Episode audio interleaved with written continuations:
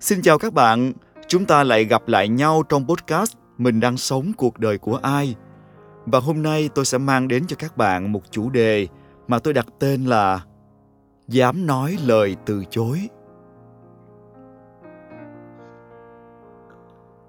Vũ là một người đồng nghiệp cũ tôi quen ngày trước. Chúng tôi không chung phòng, chỉ ra vô thỉnh thoảng chào nhau.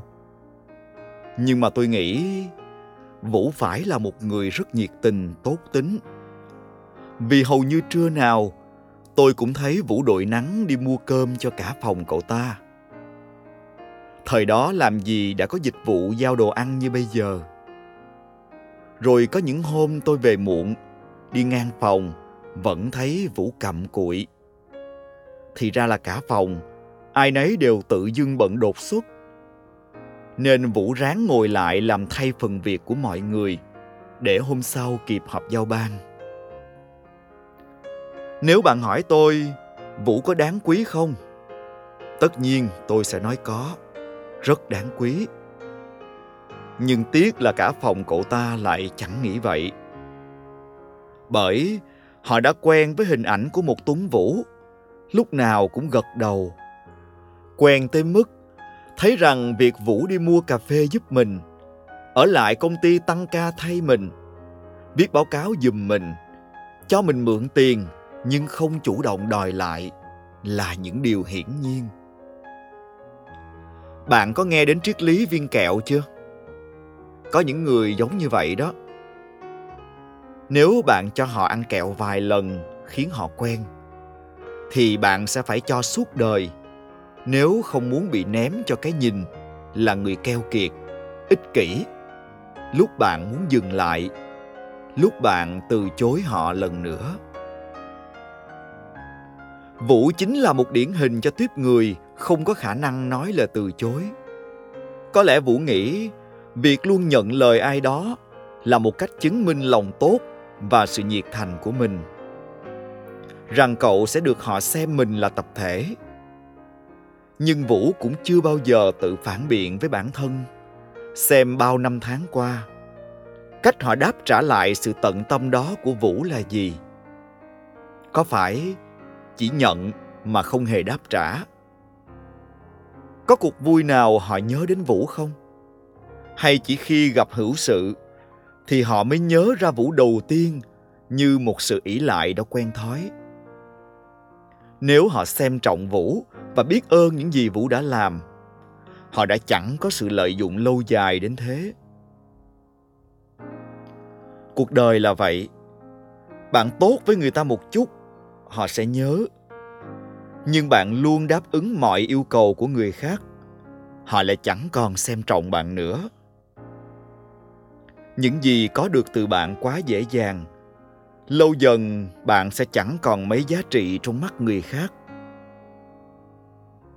chính cách vũ luôn dễ dãi và cả nể với tất cả những lời đề nghị, đã khiến cậu trở nên tầm thường trong mắt đồng nghiệp.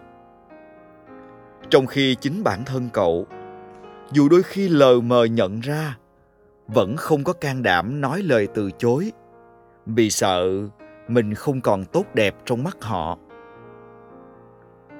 Cuộc đời này, người ta có thể quá đáng với bạn nhưng có quá đáng nhiều lần hay không chính là do bạn cho phép. Chúng ta liệu có phải cũng từng nhiều lần đánh mất chính mình vì không biết cách từ chối? Đó là trên bàn nhậu. Bạn phải uống hết ly này đến ly kia, vì nếu dừng lại hoặc từ chối, sẽ bị xem là thiếu nhiệt tình, là xem thường mọi người, là phá vỡ không khí nên đôi khi bạn để bản thân say mềm và ra về trong trạng thái hoàn toàn mất tỉnh táo. Liệu lúc đó, bạn có dám can đảm nói, xin lỗi, hôm nay tôi không uống được, chỉ xin nhấp môi một chút cho vui. Và kiên quyết từ chối nếu có ai đó ép hay khích tướng bạn không? Đó là những ngày bạn bị giao quá nhiều công việc, không thể nào xử lý kịp deadline nhưng cách bạn chọn là dạ vâng để em ráng. Rồi ôm đồm tất cả mọi việc. Đến khi mọi thứ rối tung, vượt ngoài vòng kiểm soát của bạn. Bạn sợ bị đánh giá là kém năng lực. Liệu bạn có dám can đảm từ chối sếp? Em đang bị overload. Em cần thời gian để hoàn thành những việc đang tồn. Em không thể nhận thêm. Hoặc nếu nhận thêm thì em xin phép có thêm một vài đồng nghiệp hỗ trợ. Hoặc bạn có từng nhớ, hôm cả phòng bạn tự quyết định đóng góp tiền để tặng quà chúc mừng con sếp đậu đại học. Cùng với đó là lời đề nghị mỗi người góp một triệu đồng. Bạn có dám nói lời từ chối nếu cả phòng ai cũng đóng? Bạn có dám mạnh mẽ chia sẻ, sự thật là bạn đang khó khăn hoặc bạn không cảm thấy việc làm đó chính đáng. Nếu cần, bạn sẽ tự chuẩn bị một món quà nhỏ khác để tặng, hoặc thậm chí không tặng, vì bạn chẳng can hệ gì đến con của sếp. Tôi tin một người ý thức được giá trị của bản thân, đủ bản lĩnh nhìn nhận vấn đề, sẽ dám nói những lời từ chối đúng lúc. Từ chối để mọi người biết mình không phải người dễ mua chuộc và thỏa hiệp. Từ chối để mọi người biết rằng bạn tử tế, nhưng không phải sinh ra để làm hài lòng tất cả yêu cầu của họ. Ai cũng có những giới hạn của bản thân. Bạn sẽ phải tự mình mang vác những bao tải áp lực của người khác trên vai, nếu không đủ dũng cảm để chối từ. Lòng tốt và sự nhiệt tình sẽ chỉ có ý nghĩa nếu được cho đi đúng người và đúng thời điểm. Nếu phát hiện đối phương không xứng đáng hoặc không công bằng với cảm xúc và sự tử tế của mình, nhất định bạn phải mạnh dạn cự tuyệt. Chúng ta đều không phải là những con rối để ai đó giật dây. Ngay cả người thân cũng thế.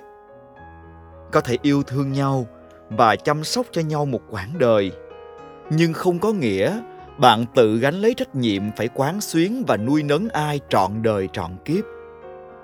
Bởi đơn giản, mỗi người phải tự biết cách chăm sóc và yêu thương bản thân mình.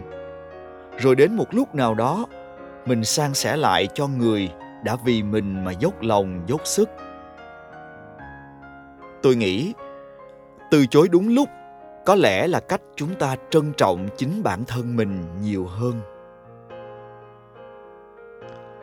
Đó là những gì tôi chia sẻ với các bạn trong chủ đề podcast ngày hôm nay. Xin hẹn gặp lại các bạn trong những tập tiếp theo với những chủ đề và những câu chuyện thú vị khác. Hãy luôn nhớ đón nghe tôi nhé. Bye bye.